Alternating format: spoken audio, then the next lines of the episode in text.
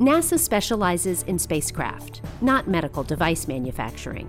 But excellent engineering, rigorous testing, and rapid prototyping are some of the agency's specialties. This is Innovation Now, bringing you stories behind the ideas that shape our future. A new high pressure ventilator called Vital has been developed by engineers at NASA's Jet Propulsion Laboratory to free up the nation's limited supply of traditional ventilators so they may be used on patients with the most severe COVID 19 symptoms. When people at JPL realized they might have what it takes to support the medical community, they felt it was their duty to share their ingenuity and expertise, and in just 37 days had created the prototype medical machine.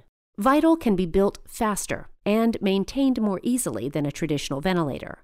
Its flexible design means it also can be modified for use in field hospitals being set up in convention centers, hotels, and other high capacity facilities across the country and around the globe.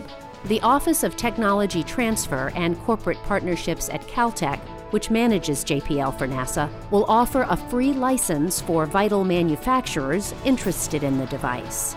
For Innovation Now, I'm Jennifer Pulley.